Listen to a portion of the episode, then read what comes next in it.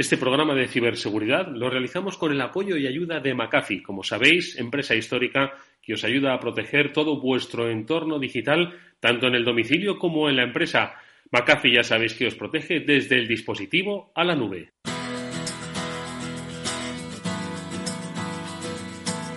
After Work con Eduardo Castillo.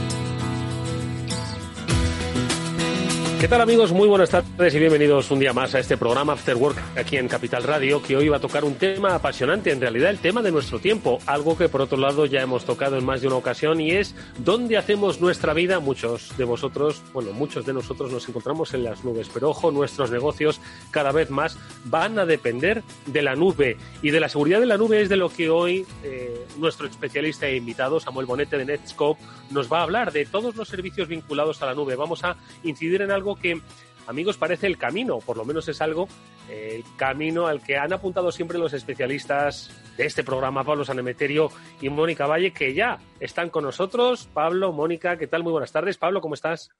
Muy bien, buenas tardes Eduardo. Pues como siempre, un programa apasionante sobre uno de los, de los temas de actualidad, que es SASE y la seguridad desde el cloud y eh, seguridad cloud. Me parece muy bien que lo aclare, ¿no? Estos acrónimos, el SASE hoy va a ser protagonista desde el cloud y para el cloud. Mónica Valle, ¿qué tal? ¿Cómo estás? Buenas tardes. Hola, muy buenas tardes a los dos. De todo eso hablaremos, Eduardo, y de muchas más cosas. También te parece apasionante. La verdad es que el mundo nube, hay que decirlo, eh, es apasionante en todos los sentidos. Al final, eh, en otros programas lo hemos comentado en más de una ocasión.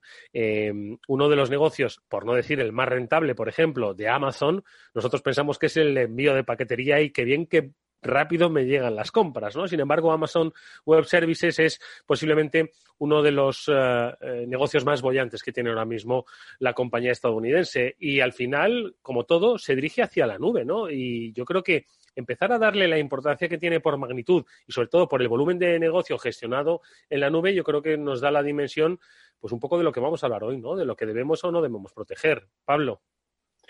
Totalmente de acuerdo. O sea, una compañía como Amazon que empezó, ¿sabes cómo empezó Amazon Web Service? Amazon Web Service empezó un poco por alquilar el excedente de, de computación que tenía, que tenía un pico muy alto de ventas en diciembre y el resto del año no tenía tantas ventas, entonces utilizaba ese excedente de, de máquinas que necesitaba para, para trabajar en diciembre, pues lo ponía a disposición de los usuarios y lo alquilaba el resto del año. Y a partir de ahí nació ese, ese negocio y ese negocio en la nube y que cada vez más y más empresas tienen depositados en la nube procesos y, procesos de negocio, ya no solo eh, capacidades de cómputo, y, hay que securizarlos, hay que securizarlos bien y hay que ver quién tiene acceso con todos estos eh, también situación que vivimos del, del COVID, pues también hay que tener eh, cuidado de quién es el que accede a esos servicios en la nube y tener siempre presente lo que decimos, que los servicios en la nube no es ni más ni menos que utilizar el ordenador de otro para hacer tus tareas.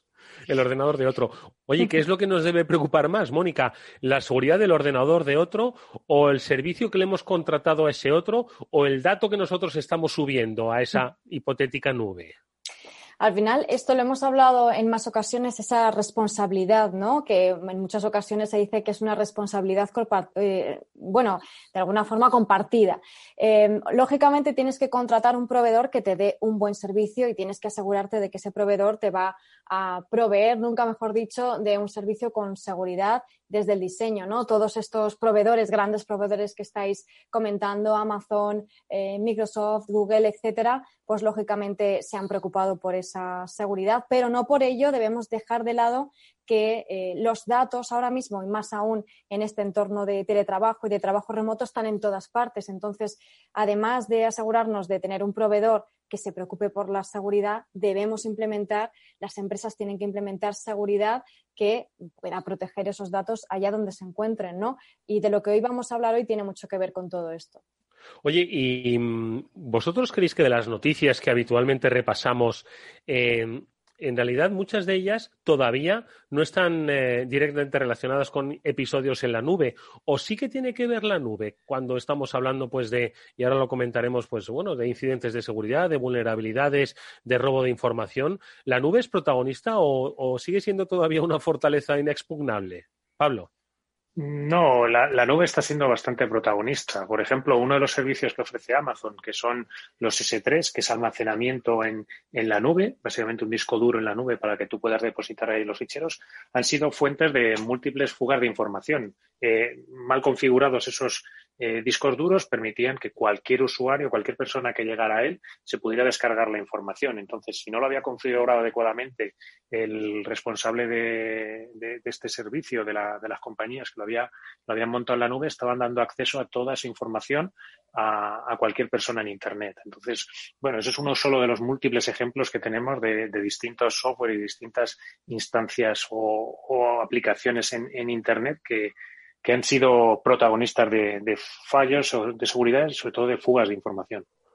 Fugas de información o fallos de seguridad o sencillamente eh, no pensar que una pequeña eh, quizás comprobación deja expuestos los datos de millones de personas como ha podido pasar o ha pasado en la Comunidad de Madrid en lo que se refiere al mundo escolar, porque según ha contado esta semana eh, nuestro conocido y amigo Carlos Soto en el Confidencial, la Comunidad de Madrid pues había dejado expuestos en Internet datos personales pues de más de 5 millones de alumnos eh, padres, madres, etcétera, etcétera, que en realidad no era tanto por una, un hackeo, sino simplemente por una, ¿cómo lo llamaríamos a esto? Una vulnerabilidad, Mónica. Bueno, realmente eh, ha habido que, mm, han tenido que modificar esa cifra, ¿no? Porque 5 millones de personas, pues prácticamente es todo lo que hay en, la, toda la, comunidad, de Madrid, ¿no? Eh, son en realidad 3,6 eh, millones entre alumnos, padres, madres, etcétera, ¿no? Digamos que es, es un, cálculo que se ha hecho. Y es como bien dices, no es, no es, un, no es un ciberataque, sino simplemente pues que se, ha dejado, se han dejado de poner medidas de seguridad. es decir, Imagínate que tú accedes a una información tuya que está en la nube mediante un usuario y contraseña y tú tienes una URL ¿no? en tu navegador. Y al final de esa URL hay un numerito. Y si tú cambias ese numerito, accedes a la información de Pablo. Y si cambias el numerito, accedes a mi información sin necesidad del usuario y contraseña ni de Pablo ni la mía. Pues eso es lo que ha ocurrido, básicamente.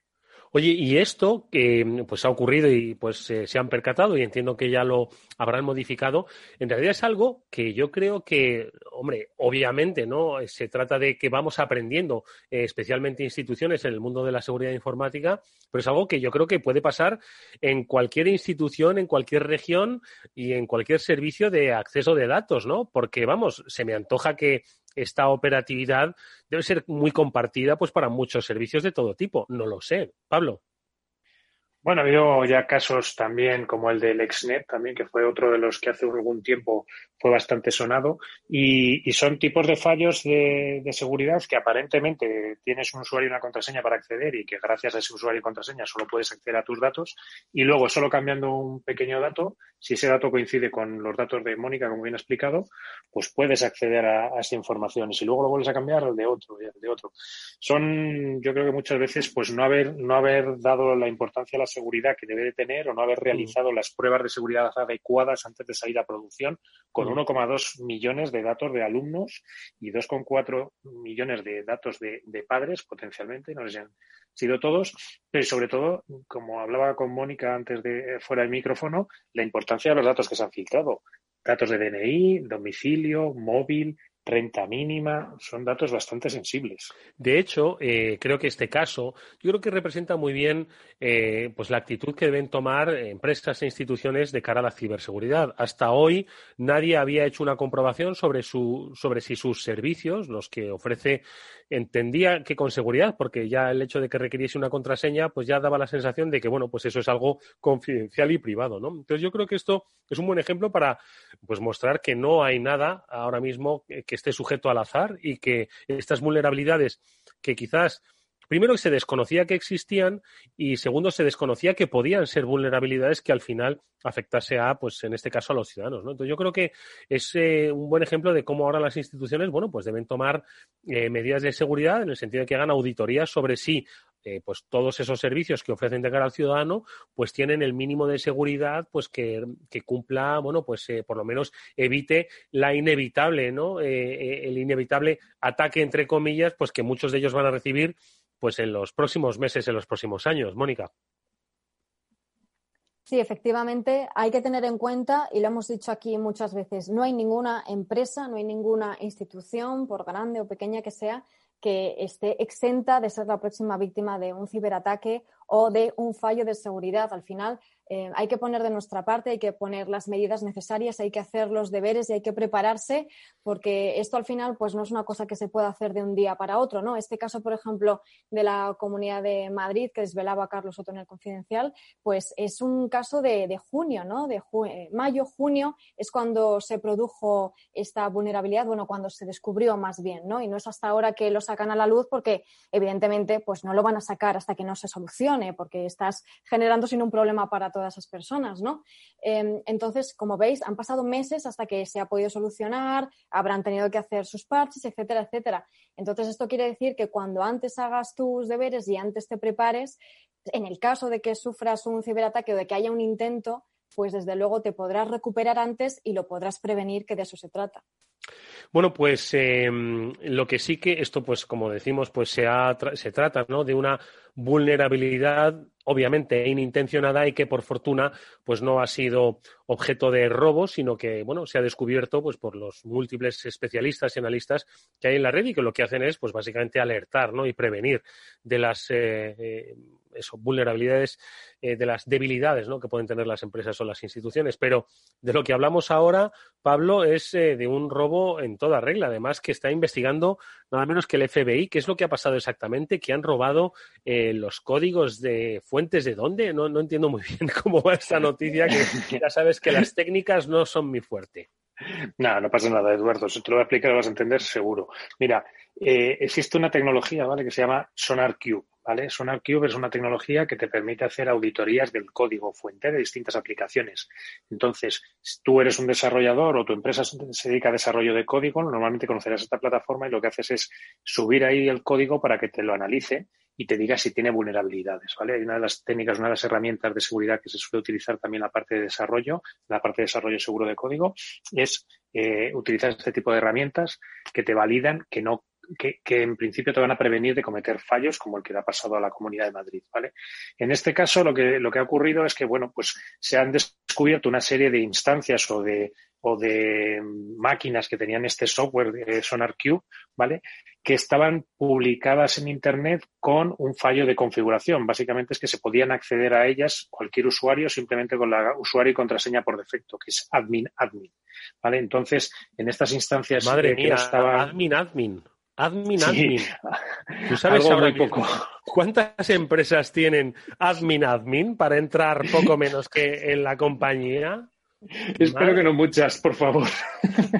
No, alguna te dirá, admin 1, 2, 3, 4, 5, 6. Claro, igual, pues esperemos que no haya muchas.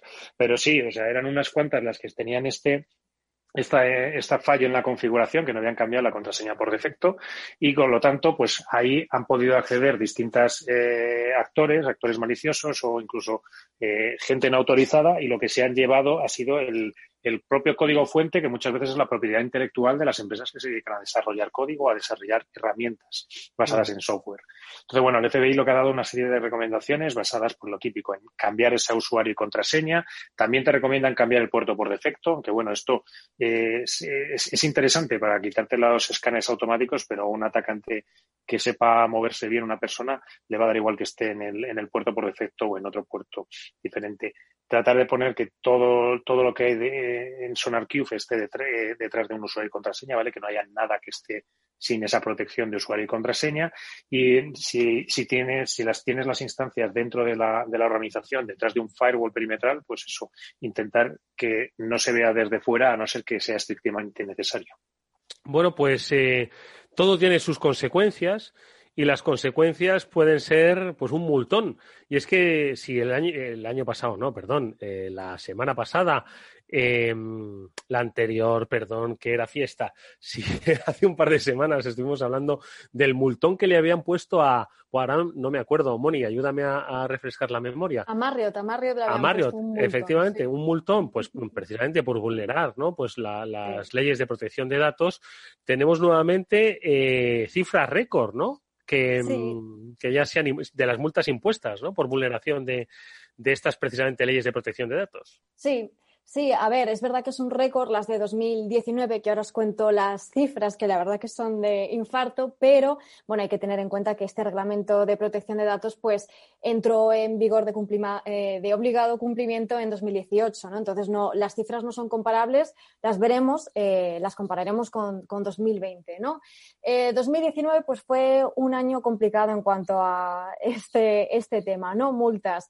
Las autoridades europeas han impuesto alrededor de 600 millones de euros eh, de multas. Esto significa que, bueno, que las empresas deben tener en cuenta que las consecuencias de eh, implementar una mala ciberseguridad o no prestar la suficiente atención a la ciberseguridad no solamente tiene consecuencias económicas de pérdida de negocio como tal, eh, y de imagen, que ya es suficientemente grave, sino que además pues, se arriesgan a sufrir estas multas que se están poniendo, que, no es algo que esté en el limbo, sino que se están poniendo. ¿Y qué es lo que deben tener en cuenta? Que, oye, no te la van a poner porque sufras un ciberataque sí o sí, o porque sufras una brecha de datos, sino que esa mm, cifra, esa multa va en función de eh, que los reguladores vean si efectivamente tú has puesto todas las medidas de seguridad que han estado en tu mano, si lo has hecho bien, pues lógicamente no vas a recibir una multa o va a ser mucho menor que si detectan que, oye, es que no has hecho nada y por eso te ha pasado esto, ¿no? Así que es importante que sobre todo tengan en cuenta esto porque al final las sanciones son ejemplarizantes más que otra cosa. Bueno, pues eh, con lo sencillo que es hablar con los especialistas eh, en seguridad de la nube, que además no tenéis que tener conocimiento, simplemente sensibilidad para entender que esto es algo que eh, no, no, solo debéis temer la multa, sino que debéis temer sobre todo perder el valor y encima que además os pongan una multa. Bueno, pues de la nube vamos a hablar porque enseguida vamos a saludar, ya está por aquí, a nuestro invitado Samuel Bonete. Enseguida le saludamos. Únete al periódico líder en el sector económico. Suscríbete a El Economista y recíbelo todos los días en tu casa o en tu correo electrónico. Más información en el 902 88 93 93 o en club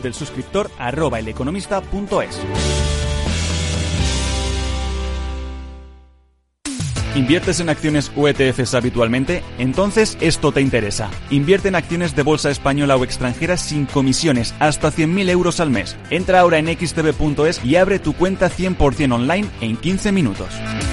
Riesgo 6 de 6. Este número es indicativo del riesgo del producto, siendo uno indicativo del menor riesgo y 6 del mayor riesgo.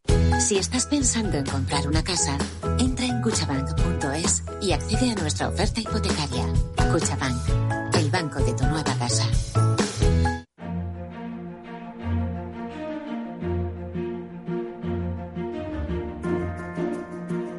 Y retomamos ya nuestra conversación saludando a Samuel Bonete. Él es, eh, se presenta como director regional de ventas para España y Portugal de Netscope, pero en realidad él, como bien dice, es un believer del SASE, que es, como hemos dicho, el tema eh, que vamos a desarrollar hoy, los servicios de seguridad en la nube para la nube. No sé si nos está escuchando ya. Samuel, ¿qué tal? Muy buenas tardes. ¿Qué tal? Muy buenas a todos. ¿Cómo estáis? Un placer saludarte. También, eh, Mónica, Pablo, retomamos la conversación con Samuel. ¿Qué os parece? Un believer de, del SASE. Así se presenta en su LinkedIn. Eh, ojo, que el believer es, como decir, creo firmemente en esto. Hay quienes creen en la reencarnación, hay quienes creen, y Samuel cree en el SASE como el futuro de la ciberseguridad. Hasta ese punto, Samu, buenas tardes de nuevo.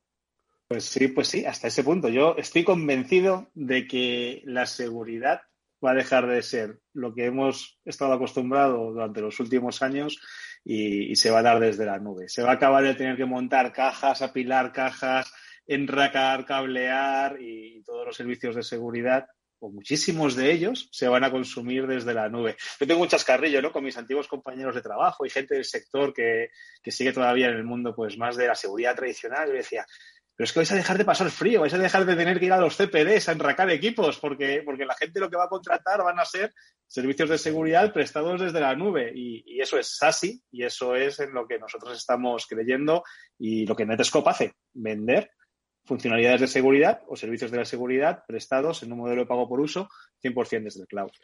Es algo que yo le he pedido a Pablo siempre, ¿no? Que sea eh, la parte didáctica, ¿no? Cuando hay algo demasiado técnico, siempre le decimos, oye, Pablo, para los que no somos tan técnicos, el SASI, eh, yo lo he estado pronunciando, lo he estado castellanizando, ¿no? El SASE, ¿no? O SASI, ¿no?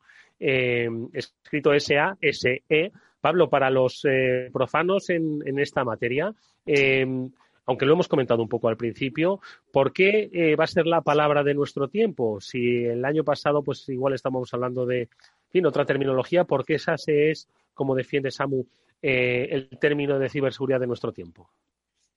Hombre, yo creo que incluye varias, eh, varias motivaciones para, para ser ese, ese nuevo paradigma de la seguridad. Yo creo que, pues como bien estás viendo en muchos negocios y en muchas eh, actividades de las compañías que se están yendo a la nube, eh, la seguridad no puede quedarse atrás, no puede quedarse sin estar en la nube. Entonces es una evolución natural de la seguridad empezar a darla desde la nube y para proteger servicios en la nube. Ten en cuenta que cada vez más se usan eh, instancias y software en, en, la nube, software as a service, infraestructuras como servicio, infraestructuras as a service, platforms as a service, pues, ¿por qué no? SEC as a service también, seguridad como servicio. Y además que te permita también pues, tener pagos por uso, pagos relacionados por número de usuarios. Hay un montón de CRMs que se han ido a la nube, por ejemplo, para relaciones con, con clientes. Pues la seguridad puede ser menos también. Tiene que estar desde la nube y en la nube. Porque, Samuel, en este sentido, eh, lo digo porque Pablo creo que lo ha definido magníficamente bien, ¿no? Pero por darle una definición práctica o un ejemplo real, ¿no? De una compañía, pues hoy eh, es cierto que en mayor o menor medida, es cierto que nos sorprenderíamos si supiésemos el número de empresas que todavía no están en la nube, pero en mayor o menor medida, una gran mayoría ya utiliza herramientas de la nube o tiene la nube pues como parte eh, crucial un poco de la operatividad de su negocio, ¿no? Entonces, eh, el concepto de SASE, ¿para quién aplica? ¿Para una empresa que no tiene seguridad? ¿Para una empresa que sí que tiene ciberseguridad, pero eh, la tenía planteada de otra manera y que ahora va a migrar a la nube? Como una evolución natural de la ciberseguridad, ¿cómo la encajamos en un caso práctico de empresa? El concepto de SASE se aplica para, para cualquier empresa, partamos de esa base y, y para todo el mundo. Al final, Igual que nos hemos llevado, y Pablo lo ponía muy bien en los ejemplos, nos hemos llevado el correo a la nube, nos hemos llevado un CRM a la nube, nos hemos llevado, no sé, nuestro almacenamiento a la nube. ¿Por qué, ¿Por qué nos lo hemos llevado a la nube todo esto? Nos lo hemos llevado a la nube por reducir costes de operación. Si no tengo que parchear, no tengo que enracar, no tengo que mantener equipos, me lo hace un proveedor de servicio, pues estoy reduciendo costes de, de, de explotación o de operación. Por reducir riesgo. Al final, no es lo mismo tener que operar yo muchísimas soluciones distintas a que me las opere un profesional que se encargue de parchear, de mantenerlas actualizadas. Eh, lo hemos también, lógicamente, llevado a la nube por reducir costes, eh, porque al final estamos consolidando en la nube diferentes funcionalidades. Pues quien no quiere eso con la seguridad, cualquiera, cualquiera quiere eso con la seguridad. Y, otro, y otro motivo muy importante por el que nos hemos llevado las cosas a la nube, ¿cuál ha sido? La disponibilidad, ¿no? El poder acceder a, mi CRM, a mi correo, a, mi, a mis archivos desde cualquier lugar, en cualquier dispositivo. Jorín, ¿y tú no quieres que tu seguridad sea así? ¿Tú no quieres que tu seguridad aplique a tus usuarios con independencia de dónde se conecten, a tus, eh, no sé, a, tus empleados con independencia de si están en la oficina o no están en la oficina? Y con independencia de, de, desde dónde estén conectando, yo quiero que funcione así la seguridad también. Entonces, yo quiero contratar un security as a service, quiero contratar, igual que contrato un SaaS, quiero contratar una funcionalidad de seguridad. Y piensa ahora mismo en el contexto actual, ¿no? De, de coronavirus, pandemia, la gente trabajando desde su casa. Yo, yo quiero que la gente pueda estar en su casa, navegando a Internet desde los equipos corporativos, consumiendo cualquier página web, no estamos hablando de que la empresa haya ido a cloud, estamos hablando del usuario navegando a Internet, sí. conectándose a un Teams, a un Zoom, a un Webex, que no serán sí. corporativos, pueden ser de un tercero, sí. pero quiero proteger la navegación de ese usuario y quiero controlar lo que hace ese usuario en cualquier aplicación cloud para evitar que le ataquen. Pues la mejor forma, ¿cuál es? La mejor forma es hacer que el tráfico de esas personas, de tus empleados, pase uh -huh. por un punto de control que está en la nube desde el cual se ofrecen servicios de seguridad. Y eso es SASI, eso es lo que estamos ofertando desde SASI. Vale. Hacer que el tráfico de tus empleados pase por un punto de control que está en la nube, a partir del cual podamos darle diferentes servicios de seguridad. Genial, eso es básicamente romper las fronteras físicas de la, de la ciberseguridad. Antes pues estaban eh, restringidas al perímetro ¿no? de las compañías. Hoy en un aeropuerto, hoy en tu casa, hoy en cualquier conexión, eh, puedes estar seguro desde cualquier dispositivo, además, ¿no? Es decir, al final se diluye esa frontera tanto física como, eh, digamos, técnica y alrededor de todo el mundo tus empleados pueden estar protegidos gracias precisamente a la nube sin, y además entiendo que sin, sin tantas complicaciones técnicas, ¿no? Es, así, Eduardo. Y pero fíjate, no, no va, va, un paso más allá, porque si estamos pensando en, en SASI como, bueno, pues me creo un nuevo perímetro y ese perímetro está en la nube y desde ahí doy servicio a mis usuarios con independencia de donde estén, estamos dando un paso, pero no en la dirección correcta. Porque cuando hablamos de SASI, hablamos de que ese perímetro sea capaz de entender ya lo que están haciendo los usuarios, no solamente en la navegación web, sino también en las aplicaciones cloud que consumen. Y esto, aunque parezca una frase muy, no sé, muy, muy corta, tiene muchísima densidad por debajo. Piensa, piensa en cómo estaban diseñadas las soluciones de seguridad de toda la vida. Los firewalls, los proxies, estaban diseñadas, fueron diseñadas en un momento en el que Internet eran páginas web y tú ibas a un sitio, te lo bloqueaban, te lo permitían, hacías una descarga, te lo bloqueaban, te lo permitían. Ay, no quiero que mis usuarios vayan a Dropbox, bloqueo Dropbox. Ay, no quiero que mis usuarios vayan a Office 365, bloqueo Office 365. Pero a día de hoy no puedes andar bloqueando aplicaciones. ¿Por qué no? Porque vale, que igual tú no tienes Office 365, o igual tú no tienes Dropbox, o igual tú no tienes G Suite, pero es que la gente con la que te comunicas todos los días, los partners, los, no sé, tus colaboradores, utilizan esas herramientas. Entonces ya no puedes bloquear el Dropbox, ya no puedes bloquear el LinkedIn, ya no puedes bloquear el, el G Suite, porque para colaborar y para trabajar con terceros te hacen falta. Entonces, si intentas hacer un modelo de SASI utilizando tecnologías que fueron diseñadas hace 8, 10, 12 años, tenemos un problema, no, no es válido. Hay un punto muy importante dentro de la definición que hace Garner de SASI y es el contexto. Que la tecnología con la que trabajes sea capaz de tener información de contexto, sea capaz de entender lo que estás haciendo cuando estás navegando, cuando estás consumiendo la aplicación cloud. Si estás yendo al OneDrive de Capital Radio o si estás yendo al OneDrive de Pablo San Emeterio, porque lo que te voy a dejar hacer en cada una de esas aplicaciones cloud va a ser completamente distinto. Por lo tanto, cuando pensemos en SASI, tenemos que pensar en, oye, eh, ¿cualquier solución me vale para ser SASI? ¿O ha de ser una solución que haya nacido en la nube, entendiendo la nube, la que tengo que utilizar como referente para ese modelo de SASI? Y es, una, pregunta pues bastante importante que nos tenemos que hacer. Moni. Pues eh, ahora que hablabas de Garner, Samuel, y el tema del contexto, estaba viendo justamente antes un informe de Garner sobre el futuro de la seguridad en la red, em, que está en la nube, ¿no? Y que, bueno, sin duda Garner sabe por dónde van estas tendencias, ¿no? Y dice que el 40% de las empresas van a desarrollar estrategias para adoptar SASI de aquí a 2024, que esto en tecnología es ya, ¿no? Em, nos has hablado de ese ahorro de costes, de reducir riesgos, de reducir complejidad. Em, pero en el modelo actual que tienen las empresas de este trabajo remoto, teletrabajo, que les está, precisamente lo que les está haciendo es aumentar complejidad, ¿no? ¿Qué ventajas tienes así frente a las cajas que decías, ¿no? ¿En qué se materializa esto? Wow, eh, perfecto, Mónica. Ahí, quiero hacer dos apuntes. Eh, ese informe para mí es la Biblia del SASI. Igual cuando digo que soy un SASI believer, creo, en ese, creo en ese informe que has citado de, de ¿no? porque define muy bien cómo tiene que ser SASI, cómo tienen que ser las estrategias de las empresas eh, cuando nos transformamos hacia adoptar servicios de seguridad desde la nube. Un, hincapié. se acaba de publicar hace nada el último cuadrante de Cloud Security Brokers de, de Gartner se publicó hace nada, 10 días o así aproximadamente. Y ahí Garner deja bien claro con una frase lapidaria que Netscope es la plataforma de seguridad con la visión más completa de SASI a día de hoy. O sea, lo deja clarísimo, ¿no? Que si hay ahora mismo un fabricante con una visión clara en temas de SASI, somos nosotros, es, es Netscope. Yéndonos a, a, casos prácticos, ¿no? De cómo en este contexto de transformación, en este contexto en el que los trabajadores tienen que trabajar desde cualquier lado, SASI puede ayudar. Tú piénsalo, ¿tú qué quieres como trabajador remoto? Cuando estás trabajando desde tu casa, ¿qué es lo que quieres, Mónica? Y te, devuelvo la pregunta. tú, cuando vas a trabajar, ¿qué es lo que quieres hacer desde tu casa? Pues quieres hacerlo todo y quieres hacerlo rápido y sin molestias y todo perfecto. O sea, y eso significa que lo que no quieres es tener que pensar en levantar una VPN, meter todo el tráfico por dentro de la red interna para que los firewalls, los proxies internos ni siquiera sepan si estoy yendo al Teams de Capital Radio o estoy yendo a otro Teams y no sepan qué información estoy dejando en las aplicaciones cloud.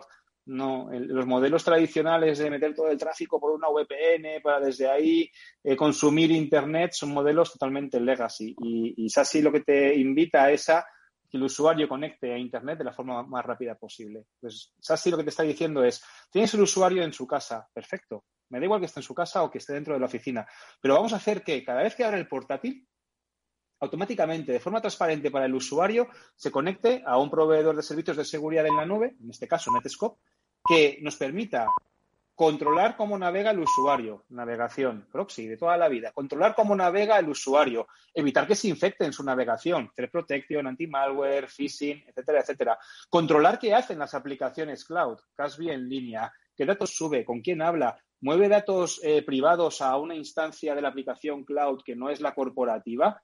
Y, ya que tenemos el usuario navegando de forma segura, consumiendo SaaS sin meterle lentitud de forma segura, ¿por qué no también le damos acceso remoto al usuario a los recursos internos, a los que le haga falta?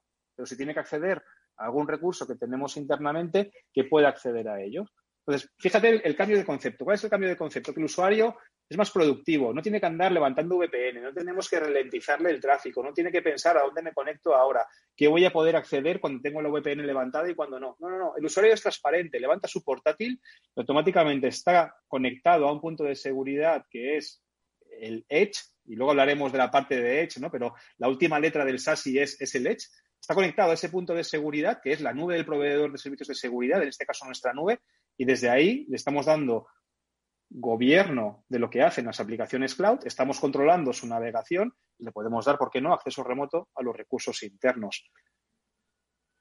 Pablo. Pues, voy, voy a aprovechar, ya que has introducido el término Edge, voy a aprovecharlo y cuéntanos a nuestros oyentes un poco eh, cómo, cómo conseguís desde Nescope precisamente esa seguridad sin tener que levantar nada, simplemente arrancando el portátil y, cómo conseguís discriminar hacia dónde, dónde navega, si está yendo a una instancia buena, si es de, corporativa o está yendo a su instancia privada, etcétera.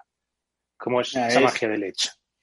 es súper importante, Pablo, el, tema del, Edge y, y, está dentro del acrónimo de SASI, Secure Access Service Edge. Y no puedes dar servicios de seguridad siendo SASI o pretendiendo ser SASI si no tienes un, edge. ¿Y qué es esto de un edge? Pues donde, donde pasan las cosas, donde, donde suceden las cosas.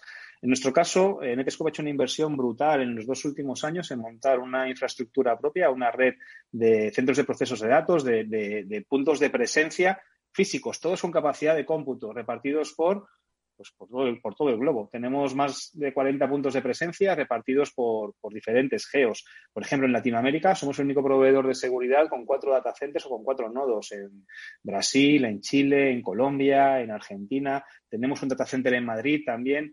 Y lo que, lo que queremos es que sea mágico para el usuario. El usuario levanta su portátil y automáticamente su portátil se conecta al punto de presencia de Netscope más cercano y disponible. Si estás trabajando en Madrid, te conectarás transparente para ti al punto de presencia de Madrid, pero si mañana Pablo se va a la RSA y está en San Francisco, será transparente para él. Abrirá su portátil y se conectará su portátil sin que Pablo tenga que hacer nada al punto de presencia de Netscope de San Francisco. ¿Cómo hacemos esa magia? De la mejor forma, a nuestro juicio, es desplegar un cliente en todos los equipos y ese cliente es el que sabe, punto número uno, qué tráfico tiene que mandar a Netscope y punto número dos, a qué nodo de Netscope te conectas. Oye, ¿y ese cliente me va a ralentizar el equipo? ¿Va a hacer algo en la máquina? No, no hace nada. Lo único que hace es mandar el tráfico de tu navegación y de las aplicaciones cloud que consumas hacia la nube de Netscope que esté más cercana a ti en cada momento. Hay un punto súper interesante con el tema del Edge y es eh, la diferencia entre tener un Edge propio y depender de un tercero para, para tener ese Edge.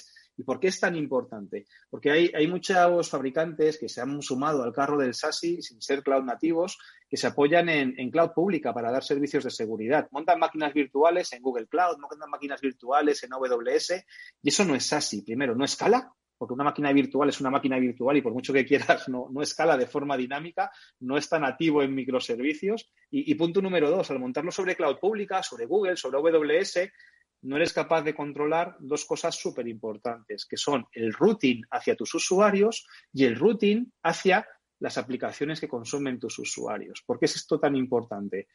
Decía Mónica, yo no quiero meter mi tráfico por la empresa para que luego vaya dando vueltas por Internet hasta que llegue a Office 365. No, yo lo que quiero es que el tráfico llegue a Netscope y desde Netscope en un salto, ¡pum!, me lo pongas en Office 365. O en un salto me lo pongas en AWS. O en un salto me lo pongas en cualquier aplicación cloud. Y la única forma de conseguir eso es que el proveedor del SASI, en este caso Netscope, controle el routing hacia los proveedores SaaS que vas a consumir o hacia los sitios donde vas a navegar. Y en Netscope tenemos peering directo, acuerdos de conectividad directa con Microsoft, con Google, con AWS, con Akamai, con los principales proveedores de soluciones SaaS y de IaaS. Entonces, la importancia del Edge en esta conversación de SASI es, realmente muy grande. Oye, Samu, eh, hay un, eh, decías antes que, mm, bueno, pues las empresas deben, deben hablar el lenguaje cloud, eh, que las empresas obviamente, bueno, pues tienen que, ver qué es lo que necesitan. No todas las empresas necesitan lo mismo. Pero hay otras empresas que, como decíamos antes, bueno, pues tienen una eh, experiencia en seguridad de la información importante hasta el punto de tener un CISO, ¿no? Entonces, al, digamos, entre, lo, lo entrecomillo, ¿no? Al, al, simplificar, ¿no? Un poco esos procesos, esa comunicación, ese lenguaje, el papel del CISO cuando se habla de SASI, eh, dónde queda, cómo evoluciona, cómo queda, cómo se relaciona, cómo se habla con Netscope. El, CISO disfruta al tener, un SASI. Dice, por fin, madre mía. Disfruta. Tiempo libre. tal cual. ¿Por qué disfruta el CISO? Porque, porque eh, no sé, Pablo, tú has estado en operaciones mucho tiempo. ¿Qué porcentaje del tiempo en una organización se gasta en en parchear hardware, en enracar hardware, en ha salido una vulnerabilidad, métele el parche correcto, ha salido una vulnerabilidad, madre mía, tengo que pedir una ventana de cambio para parchear la VPN, para parchear el firewall. ¿Cuánto tiempo se pierde en eso? Es que no lo sé. Pues muchísimo. las ventanas de intervención muchas veces no son ni siquiera en el tiempo que debería ser. O sea, tienes que esperar a, a que haya una ventana. Normalmente una empresa que funciona en 8x5 va a ser el fin de semana y tienes que ver que además que el técnico esté disponible y que, y que no tenga citas en todos los restos de clientes y que pueda atenderte y que se desplace. Pues estamos pensando, ya no es, eh, imagínate una empresa que tenga solo presencia en España, solo presencia en España, ya no digo en el mundo, que se desplace el técnico pues un día a Coruña, otro a Valencia, otro a Albacete. Todo ese tipo de imagínate si ese firewall, esa concentradora VPN, ese proxy, esa seguridad de nueva generación, en lugar de estar en tu CPD, está en la nube y es un servicio de seguridad. Si hay una vulnerabilidad, se tiene que parchear automáticamente. Alguien tiene que parchearla. ¿Quién? Yo, Netscope, es mi servicio. Eh, nadie tiene que desplazarse a ningún sitio. Nadie tiene que, andar pendiente de, hacer un upgrade de firmware para tener una, una, funcionalidad nueva, ¿no? esto está diseñado en un modelo 100% cloud. Quiere decir que cada vez que desarrollamos cualquier nueva funcionalidad, está disponible para nuestras empresas, para la gente que contrata el servicio de Netscope. No, no has de parar nada para disponer de esa funcionalidad. Entonces, eh, el CISO, ¿qué es lo que tiene? El CISO se acaba de dar cuenta de que acaba de disponer de un 70%, de un 60% más de tiempo de su plantilla para quitarla de operar y dedicarla a qué? Dedicarla a pensar seguridad y a gestionar seguridad al final es lo que quiere el CISO. Lo que quiere el es gestionar seguridad y pensar seguridad. Poder hacer métricas, poder explotar KPIs, poder, no sé, eh, mejorar su inteligencia en los SIEM con toda la información que le estamos dando, que es información mucho más detallada de la que le daría un proxy, un firewall convencional, con toda la información que le estamos dando de lo que están haciendo sus empleados, no solamente en web, sino en cualquier servicio SaaS que estén consumiendo. Eh, vamos a hacer, eh, amigos, una brevísima pausa, ¿vale? Y enseguida seguimos hablando con nuestro invitado, Samuel Bonete, director regional de ventas para España y Portugal de Netscope. Estamos hablando de nube, estamos hablando de seguridad, estamos hablando de todo lo que ofrecen, pero quiero que a la vuelta hablemos de el principal protagonista del mundo de la ciberseguridad, que es el usuario, el vector débil de entrada en los sitios. Enseguida le preguntamos a nuestro invitado qué es lo que debe hacer. Los robots escuchamos Capital Radio. Es la radio más innovadora. Oímos a Saragot, con Luis Vicente Muñoz. Ahí le has dado. Esto es Capital Radio. Di que nos escuchas.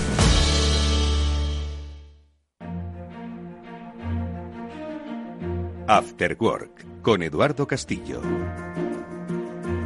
Ya estamos de vuelta. Os recordamos que junto con Pablo Sanemeterio y con Mónica Valle estamos hablando hoy de seguridad de la nube de SASE, o como diría nuestro invitado, SASI, por sus siglas en inglés. Él es Samuel Bonetes, director regional de ventas para España y Portugal de Netscope. Y estamos hablando de lo sencillo, lo simplificado. Da la sensación de que el usuario no se tiene que preocupar, pero ojo, siempre decimos, Samuel, que aquí el usuario obviamente tiene que tener una cultura de ciberseguridad. Es decir, una cosa es que no te preocupes, vete donde quieras, al sitio más oscuro, que te vamos a proteger, pero ojo, ojo, el usuario entiendo que también tiene un papel en este nuevo concepto, ¿no? No vamos a dejar ya de hablar de cultura de ciberseguridad. Bueno, absoluto. El usuario es la, capa 8, ¿no? O la capa 9. No sé cómo, qué capa, en qué capa ubicarle del modelo de OSI, pero al final es, es un papel, tiene un papel muy importante en todo lo que tenga que ver con, seguridad, Eduardo. Eh, pero entonces, ¿debe eh, eh, adoptar alguna actitud? O sea, puede ser, ¿hace la vida de siempre? ¿Hace su vida de siempre, su vida normal, el usuario? ¿Qué buscamos? Lo que buscamos, como decía Mónica, era que, que, todo vaya bien, que todo vaya rápido y que todo sea fácil y sencillo para el usuario. Entonces, cuando estamos hablando de un modelo de SASI, queremos pues lo mismo que queremos un modelo de seguridad, que, la seguridad sea transparente o por lo menos lo más transparente posible para, el usuario. Y lo estamos consiguiendo. ¿eh? La aproximación es la que os decía. El usuario va a levantar su ordenador, va a encender su dispositivo y automáticamente todo su tráfico va a pasar por un punto de control distribuido en la nube que va a ser capaz de securizar su navegación, aplicarle políticas de firewalling, aplicarle, no sé, controles a muy bajo nivel de lo que puede hacer en las aplicaciones cloud de forma 100% transparente para él. ¿Quiere decir esto que me olvido del usuario? No, ni mucho menos. Hemos dicho que es pieza fundamental.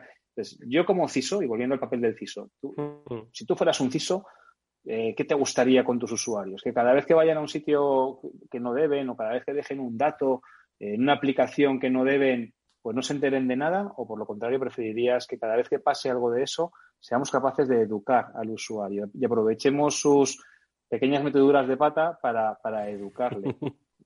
Un capó virtual. no sé.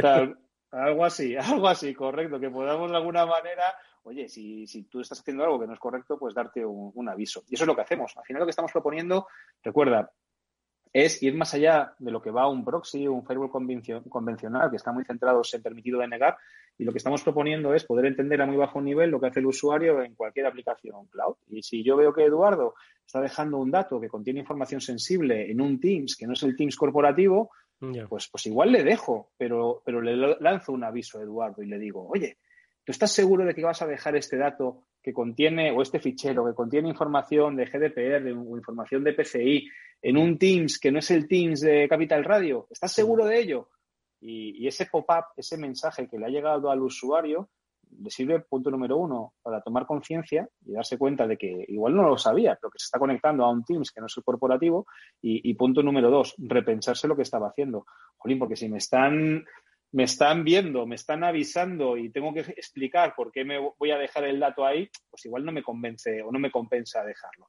Entonces, el poder trabajar con el usuario, interaccionar con él en un modelo de educación, eh, es una ventaja también intrínseca a Netscope. Eh, y en este caso lo estamos haciendo todo, volvemos al punto de antes, ¿no? Desde la nube, en el concepto este de, de SASI. Mónica. Y Samuel, ¿deben prepararse las empresas de algún modo para poder introducir este tipo de modelo, de soluciones en su infraestructura? O sea, tener alguna base, haber hecho sus deberes en cuanto ya sea digitalización, inversión previa en seguridad o en políticas. ¿Y cuánto tiempo se tarda en que digan, queremos SASI? ¿Cuánto tiempo tardan en tenerlo en marcha? Lo, bueno de esto es que cualquiera que quiera lo puede hacer. No, no hace falta hacer nada, no hace falta encargar una caja, no hace falta eh, desplegar aparataje dentro de las oficinas. Si tienes 50 sedes, no hace falta hacer acciones en 50 sedes, ¿no? Porque es un servicio de, suscripción en la nube, ¿no? A nivel técnico no hay, no hay un requisito. Lo único que hace falta es mandar el tráfico de tus usuarios a, a la plataforma de seguridad en la nube, en este caso, pues, pues Netscope. Y eso es tan sencillo como desplegar un cliente en los equipos que quieras controlar. Y me da igual que un usuario tenga eh, dos equipos, un equipo eh, fijo en la oficina y luego un portátil y un dispositivo móvil, un, teléfono, una tablet eh, corporativo me da igual, yo voy a licenciar por, usuarios, no por dispositivos. Desplegamos el cliente y automáticamente ese tráfico lo estamos tirando a través ya de, Netscope. Entonces, no es un, modelo difícil de adoptar, es un modelo sencillo de adoptar. Ahora bien, ¿quién está más maduro para adoptar este tipo de soluciones? Lógicamente, una empresa que jamás ha movido nada a la nube, ni el correo, ni el almacenamiento, ni el CRM, va a ser mucho más reacia a mover la seguridad a la nube, muchísimo más, ¿no? hablando encima de la seguridad. Por lo tanto, yo veo que, hay una adopción mayor de SASI por aquellas empresas que ya han subido algún servicio a SaaS o han subido cargas de trabajo a IAS. ¿Quiere decir esto que SASI solamente sea para esas empresas? En absoluto. Y, como os decía, mucho menos en la coyuntura actual, que tenemos a los trabajadores trabajando desde cualquier lado, desde su casa hoy, mañana desde la oficina y pasado mañana desde su casa otra vez. Pues yo, yo, ¿qué es lo que quiero? Pues yo lo que quiero es que la seguridad acompañe a mi trabajador con independencia de donde esté. Y la mejor forma de conseguir esa, ¿cuál es? Pues que la seguridad no sea una caja que está en la oficina, que la seguridad esté en la propia nube. Y antes de que el trabajador vaya a consumir cualquier cosa eh, que está en Internet, pase por ese punto de control de seguridad. Entonces, es una solución válida para todo el mundo y, lógicamente, aquellas empresas que ya hayan dado un primer paso hacia adoptar soluciones de cloud van a ser las que lo adopten más rápidamente. Pablo. Pues eh, yo quería aprovechar eh, ya que está Samuel aquí con nosotros, que fue una de las primeras personas en las que le empecé a oír hablar del modelo de responsabilidad compartida del cloud y que estamos hablando precisamente de cuando las empresas, si han ido a la cloud, son más proclives a utilizar SASE, que nos, nos explique si puedes brevemente las diferencias que hay entre IaaS, eh, PaaS, eh, software as a service. En este caso, yo creo que la seguridad as a service se coloca en la parte de, de software as a service, pero porque lo puedan entender un poco nuestros, nuestros oyentes y, ver un poco esos distintos modelos de responsabilidad compartida que existe en la nube. Ah, es muy buena, es muy buena pregunta. Y fíjate que, el tema este de responsabilidad compartida ha sido siempre la punta de flecha cuando hemos hablado de, de CSPM o de CASB no sé si esos acrónimos son acrónimos que, o esas siglas son siglas que todos los oyentes entienden, ¿no? CSPM, eh, Cloud Security Posture Management, o, CASB, eh, Cloud Access Security, Security Brokers. Y al final son también servicios de seguridad prestados desde el cloud, ¿no? Cuando estamos hablando de, SaaS o estamos hablando de IaaS o estamos hablando de PaaS, estamos contratando al final servicios con diferentes niveles de servicios a un proveedor que nos está ofreciendo desde la nube. Eh, IaaS, ¿qué es lo que estamos hablando cuando hablamos de IaaS? IaaS es cloud pública, estamos principales players los conocéis, son Azure, AWS o Google Cloud y principalmente lo que estamos con, lo que estamos contratando allí son servicios de computación muy avanzados donde podemos correr nuestras propias aplicaciones o poder correr las instancias de nuestros nuestros servicios que teníamos en, nuestra red interna, llevárnoslos a correr en la nube de un tercero. Pero son aplicaciones nuestras, principalmente lo que estamos poniendo allí, allí arriba. ¿Qué me preocupa a mí cuando estoy llevándome cargas de trabajo a una cloud pública, a un IaaS? Pues en ese modelo de responsabilidad compartida, el proveedor de la cloud pública me va a asegurar que la conectividad es FETEN, que eso está siempre encendido, que nunca se cae el data center, que las máquinas virtuales van sobradísimas de, recursos, o el hardware físico, perdón, va sobradísimo de recursos. Pero si estamos en un modelo de ellas, ¿cómo está parcheada esa máquina virtual? Eh, el storage que estoy utilizando o el bucket que estoy utilizando, eh, ¿con quién se comparte? ¿Qué tipo de datos acaban ahí? ¿Quién puede acceder a ese bucket? Si ese bucket tiene una IP pública o tiene una contraseña de administrador que está por defecto. Eso el proveedor de cloud pública jamás lo va a mirar. Eso es mi responsabilidad mía como empresa que estoy consumiendo ese servicio. ¿Tengo alguien que me pueda ayudar a asegurarme de que todo eso está bien configurado? Porque no nos olvidemos que las mayores exposiciones de datos de los últimos seis meses o nueve meses han venido ¿por qué? Por malas configuraciones de entornos de cloud pública, de entornos de IAS. ¿Hay algún tipo de herramienta que me permita a mí asegurarme de que eso está bien configurado? Sí, nosotros te podemos ayudar. Esto es SASI, bueno, tiene que ver con SASI, son servicios de seguridad prestados desde la nube, pero es diferente. Aquí estamos hablando de Continuous Security Posture Management, CSPM. ¿Y de qué va eso? Pues eso va de poder monitorizar y auditar en tiempo real y de forma continua cómo está configurada tu instancia de IAS para asegurarnos de que todo está conforme a lo que tú quieres o conforme a determinada normativa. PCI, GDPR, NIS, CIS, que nos dicen pues cómo tienen que estar configuradas las instancias de, cloud pública. Si nos vamos a SaaS, el modelo de responsabilidad compartida es diferente, porque yo ya no tengo que ser responsable, yo como usuario no tengo que ser responsable del sistema operativo, ni de las direcciones IPs, ni, ni de la aplicación que esté parcheada o no esté parcheada. Eso el proveedor de la solución de seguridad o el proveedor de la solución SaaS que estoy contratando debería de ser el que se encargara de, controlarlo. Entonces, yo como, como empresa, ¿de qué tengo que ser responsable? Pues tengo que ser responsable de mis datos y de cómo mis usuarios comparten esos datos o utilizan esos datos. Si yo estoy dejando datos en OneDrive, tengo que ser responsable de que mis datos estén en el OneDrive correcto, que mis usuarios no hagan clic derecho a compartir con todo el mundo sobre esos datos o que mis usuarios no cojan esos datos y los dejen en el OneDrive de un tercero. ¿Y, cómo controlo todo eso? ¿Cómo controlo esa parte de la responsabilidad compartida? Pues lo estoy controlando con herramientas tipo Casby, que al final son también servicios de seguridad y en nuestro caso prestados desde, desde la nube. Entonces, al final, cuando hablamos de, adopción de tecnología en nube, el proveedor de la tecnología se va a hacer cargo de ciertas funcionalidades o ciertas capas de responsabilidad, pero eh, la empresa no tiene que olvidarse de que ellos también tienen parte de responsabilidad y esa parte de responsabilidad será mayor o menor según estemos hablando de IAS o estemos hablando de, de SaaS. Pues yo creo que nos hemos vuelto todos un poco más creyentes, si cabe, en que el futuro de la seguridad pasa por la nube, tanto en los servicios que se ofrecen como en la propia protección de los datos que al final vamos a ir eh, dependiendo cada vez más o aportando cada vez más valor de nuestra compañía en la nube. Lo hemos eh, conocido gracias a las interesantísimas explicaciones que Samuel Bonete, director regional de ventas para España y Portugal de Netscope, ha compartido con nosotros. Es un tema, como habéis visto, que es amplísimo, que tiene muchísimo desarrollo, muchísimas eh, vertientes que deben conocer, tanto las complejas como las simplificadas, porque, ojo, esto sirve para empresas que se están adentrando en el mundo de la ciberseguridad, más les vale, y para empresas con una gran experiencia que sencillamente evolucionan. Seguiremos hablando, por supuesto, de este tema, no sin antes agradecerle a Samuel, por supuesto, que haya compartido con nosotros su tiempo y su conocimiento. Samuel, muchísimas gracias, mucha suerte, enhorabuena por el trabajo que estáis desarrollando en Netscope y como he dicho, pues quedan pendientes pues muchos más programas para seguir haciendo creyentes del SASI. Pues muchísimas gracias a vos. Eduardo, Mónica, eh, gracias por, habernos dejado participar, Pablo, porque siempre estás pendiente de nosotros y encantado de seguir evangelizando en, en SASI.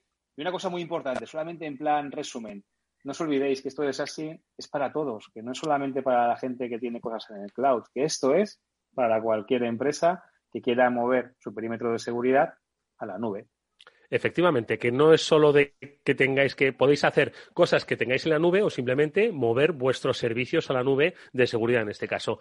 Gracias, Samuel, hasta muy pronto y, por supuesto, gracias a Pablo Sanemeterio y a Mónica Valle por este interesantísimo programa. Pablo, Mónica, os iba a decir una conclusión rápida, pero es que ya se nos va el tiempo. Que muchas gracias, como siempre. Gracias a vosotros siempre. Siempre gracias a ti, Y nosotros nos despedimos, como siempre, recordando y agradeciendo que este programa hoy lo hemos realizado con la ayuda y el apoyo de McAfee. Ya sabéis que son unos históricos del mundo de la ciberseguridad y que hoy protegen pues todo lo importante de tu empresa y de tu casa, desde el dispositivo a la nube. Hoy ha sido nuestro protagonista. Nos vemos la semana que viene. Hasta pronto.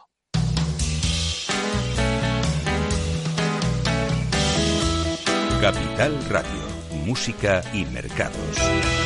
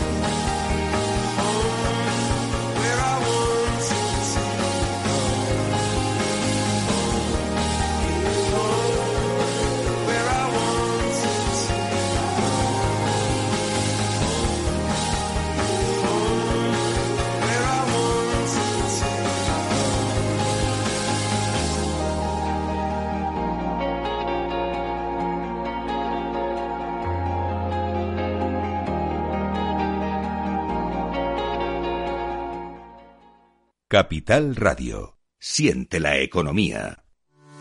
A la hora de invertir, la diferencia entre la convicción y la palabrería está en el grado de compromiso que eres capaz de asumir. El nuestro es este. En Finanbest solo ganamos si tú ganas primero. O lo que es lo mismo, en Finanbest, si no sumamos, no restamos. Conoce todas las ventajas del Result Investment. Tienes mucho que ganar. Finanbest, tú ganas. Si estás pensando en cambiar tu hipoteca de banco, entra en cuchabank.es y consulta las condiciones de nuestra hipoteca fija, variable e hipoteca joven. Cuchabank, tu nuevo banco.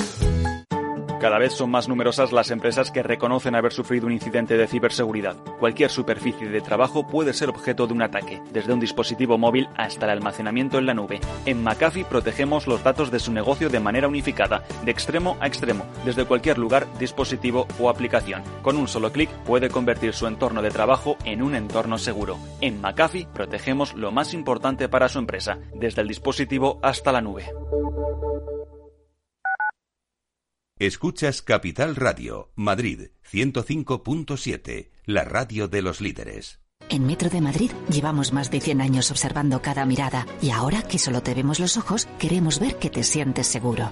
Por eso, desinfectamos diariamente nuestros trenes e instalaciones. Contamos con un sistema automático de control de acceso y aplicamos la apertura automática de puertas. En Metro, miramos por ti. Metro de Madrid, Comunidad de Madrid.